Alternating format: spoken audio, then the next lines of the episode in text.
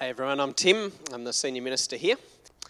Uh, we're continuing tonight, as you've heard in our I Am series. Um, it's the last, the seventh of our I Am statements uh, today. We're doing I Am the Vine. It's great to have Dell Matthews uh, with us. Dell's going to be speaking um, tonight on I Am the Vine. Uh, Dell is a member of our 930 congregation and works at uh, Melbourne School of Theology. Uh, and uh, she's prepared a great sermon for us to think more about the last of these. Thank you.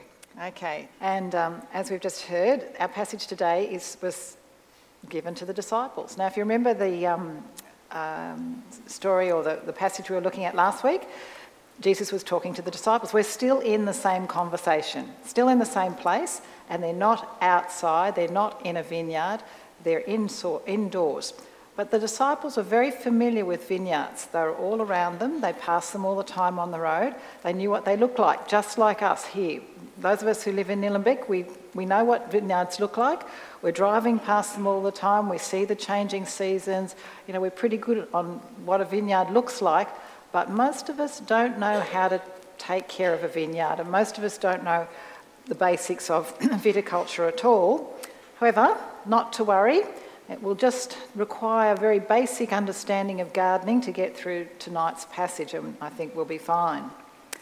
Now, Jesus uses four words in this passage. They're four very familiar words in English. There's not, nothing strange about them, but Jesus has particular meanings to them. And these four words is what I want to unpack this afternoon or this evening. but before I do that, I thought it might be helpful just to give you a bit of background information so that we're all in about the same place as the disciples were when they heard Jesus say to them that he was the true vine.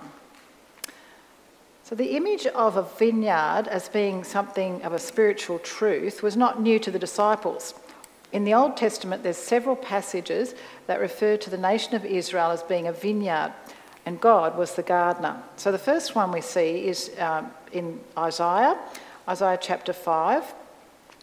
The vineyard of the Lord Almighty is the house of Israel, and the people of Judah are the garden of his delight. God is the, gardener, and Israel was the vineyard.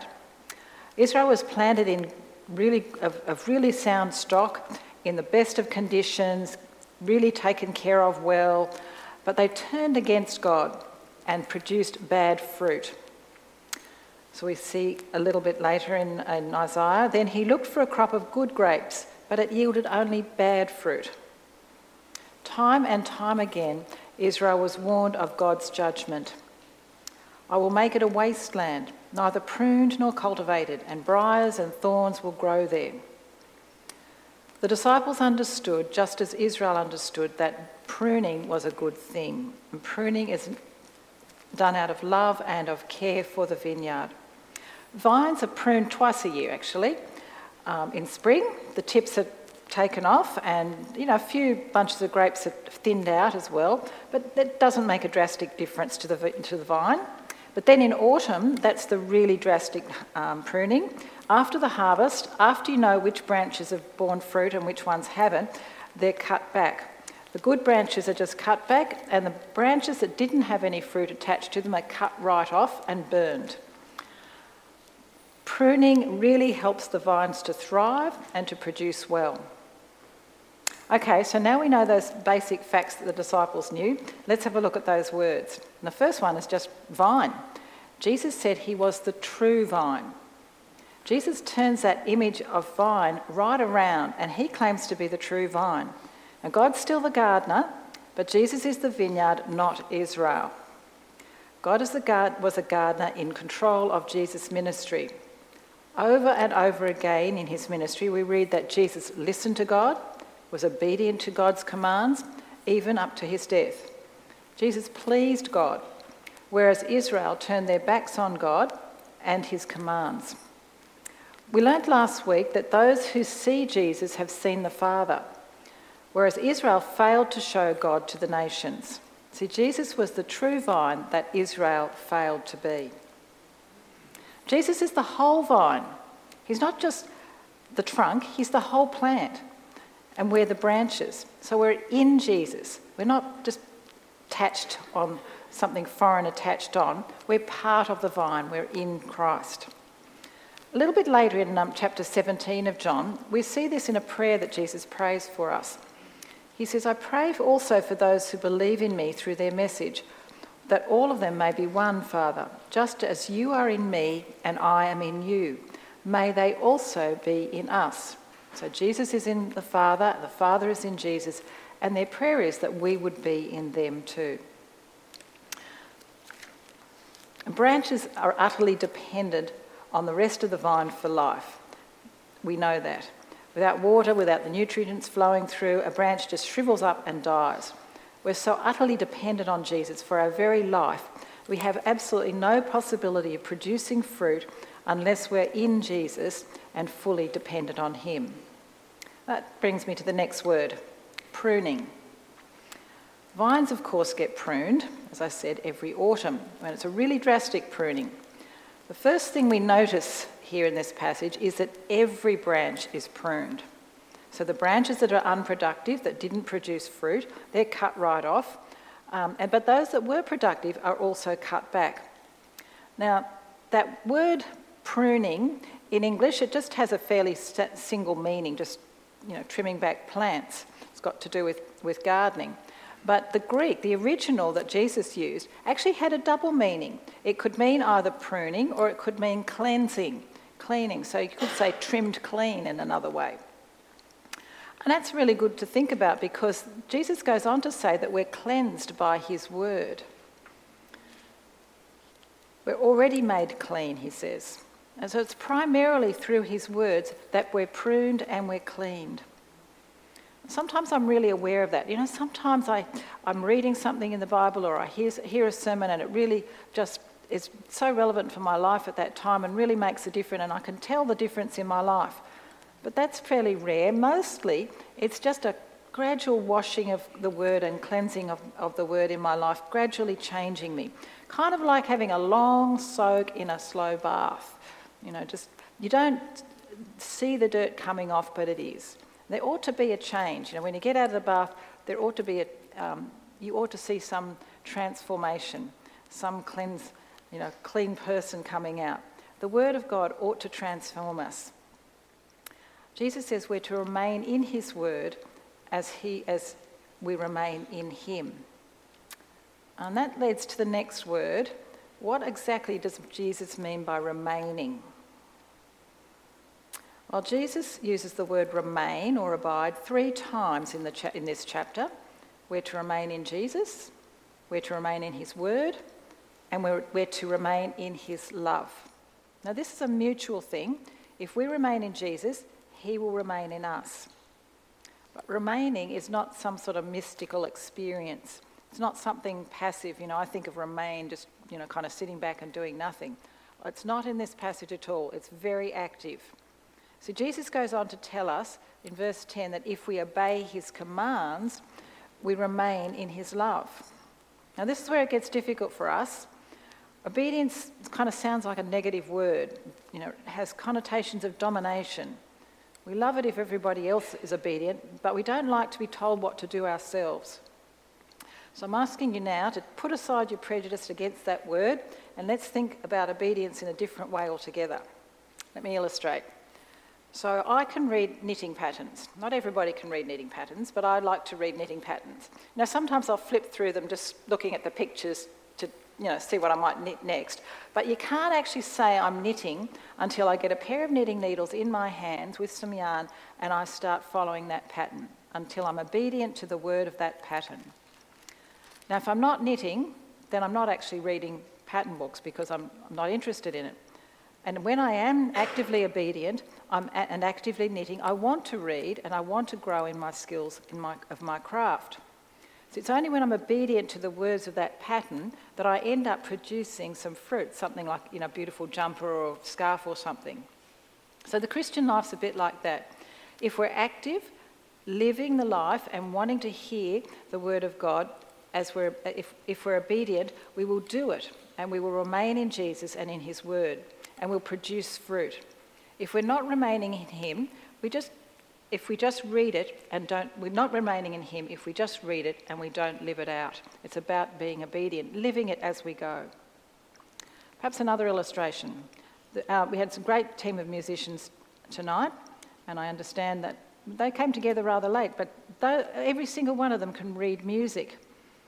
Now, they don't just mechanically follow the notes like I did when I was a kid when mum told me I had to practice the piano. I'd never make, make it up here. Um, I'd never give a really good performance like these guys do because these guys put their heart and soul into it. They love music. It's not something they do out of, you know, begrudgingly or robotically. They really do it because they love music. And you can hear that coming through. So obedience to, to the word of Christ is not something we do out, you know, just because we have to. We do it out of our love for Jesus, out of gratitude for what he's done for us. And that will show in our lives. Now, Jesus reminds us of the obvious that unless as branches we remain in him, the vine, then we can't produce fruit. If we do remain in Jesus and He in us, then we'll produce a lot of good fruit. Now, I didn't finish the prayer that I showed, uh, Jesus' prayer that I showed a little bit earlier, that prayer from John 17. It finishes this way. Put that up.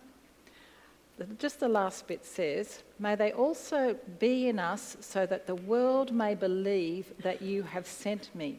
So, as we remain in Him, there is the possibility of the world knowing that the Father has sent Jesus. See, apart from Jesus, we can't do anything. Why is that? Well, ultimately, all ministry is God's ministry, His work in our world, not ours. God's ministry is continued today through the Holy Spirit. And as we remain in Jesus, His Spirit remains in us and works through us. Now, it's easy to forget that now, when I'm asked to do something a little bit out of my comfort zone or something quite I'm not used to doing, I'm much more aware of my dependency on Jesus and my need for Him. But when I'm doing something that I'm used to doing every day and is fairly easy for me, then I tend to forget and I need, need to be reminding myself. We need to constantly remind ourselves of our need to remain in Jesus.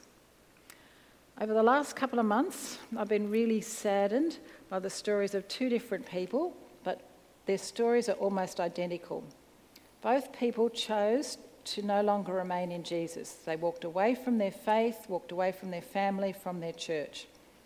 The sad thing, of course, was that walking away from Jesus. Both of those people were leaders in their church, so you can imagine how many people were upset with that. It can happen to any of us.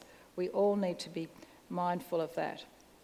And I believe Jesus was reminding us to remain in him because he knew the temptation that would be there, the temptation to give it all up. There's so much else happening. It's kind of like a slow death by malnutrition. Now, those kinds of decisions don't happen instantly, they're not an instant death, it's a very slow process. Let me illustrate. Some years ago, I lived in West Papua, just north of us, now, in the lowland areas of West Papua, the staple diet was sago. Now, sago fills you up. You get a great big plate full of it, and they would eat a lot in one meal. It fills you up, you feel like you've really eaten, you don't want anything else to eat, but it has absolutely no nutritional value. So, everybody who lives in the lowlands is malnourished. They all have big bellies and they all have skinny arms. But it seems really normal. Everybody eats sago, everybody has big bellies, everybody has skinny arms. It's normal, right? They're, they don't know what they're missing out on. And sometimes we can fill our bellies, in a sense, with everything else except the Word of God. You know, there's books, there's um, technology that gives me a lot of stuff to read. There's all sorts of things coming at me, great to read, but not the real stuff that helps me to grow and helps me to produce fruit, the Word of God. A good way to start, I'm, i was thinking this afternoon, would be to start reading those 150 Psalms if you haven't got into a habit of reading a little bit every day. Give yourself, get yourself one of those reminders. It's when we remain in Jesus and remain in His Word that we can produce fruit. But exactly what is Jesus meaning by fruit? And that's the last word. Well, perhaps a couple of things come to mind. You might think of the fruit of the Spirit. Um, we're reminded of that in, in Galatians, you know, love, joy, peace, patience, kindness, goodness, faithfulness, that sort of thing. good Christian character. Sounds like a good place to start, but I don't think it's the whole picture. So in verse 16 of chapter 15, we're told that we have been chosen to go and bear fruit. And that also reminds us of when Jesus said to his disciples that they were to go and make disciples. So, fruit is also new believers. Now, I've got to be a bit careful the way I talk about grapes, but in each little grape is the same DNA, DNA that you find in the whole vine. And fruit, I think, in our lives as Christians is our entire life and, the minist- and our entire ministry as a believer, as it's lived out through the Spirit. It includes a Christ like character, it includes also bringing more people to Himself. Actually, I don't think the two are unrelated. Jesus tells us that people will know us or come to know Him, sorry, through our love. In a recent survey that was taken of Australians, found that the number one thing that attracted people to religion and spirituality was seeing people who live out a genuine faith. You want to know the number one thing that repels them? It was seeing or hearing from public figures and celebrities who claim to be examples of that faith. So I said this morning, and I'll say it again, that I think you know, Bear Grylls has less of a chance of bringing people to faith than you and I do. It's people are going to be looking at our lives and how we live out our faith. It's as we remain in Jesus and live out a genuine faith, obedient to his commands, that we have any chance of attracting others to Christ. Not to ourselves, like a celebrity might, but to Jesus. Now, prayer is important too. Jesus says if we remain in him and his words remain in us, we can ask anything and it will be given to us. He says it twice in this passage, actually. So if we're remaining in Jesus, we're more likely to pray the kind of prayer that Jesus would pray, the kind that brings glory to the Father and relates to bearing of fruit. Now, I always say we can't go past praying the words of Scripture for ourselves and for others if we don't know what to pray. We should really be praying for each other that we might remain in Jesus and that we might bear fruit that is pleasing to God. I'd like to finish now by doing just that, praying for us and as we remain in Christ. Let's pray.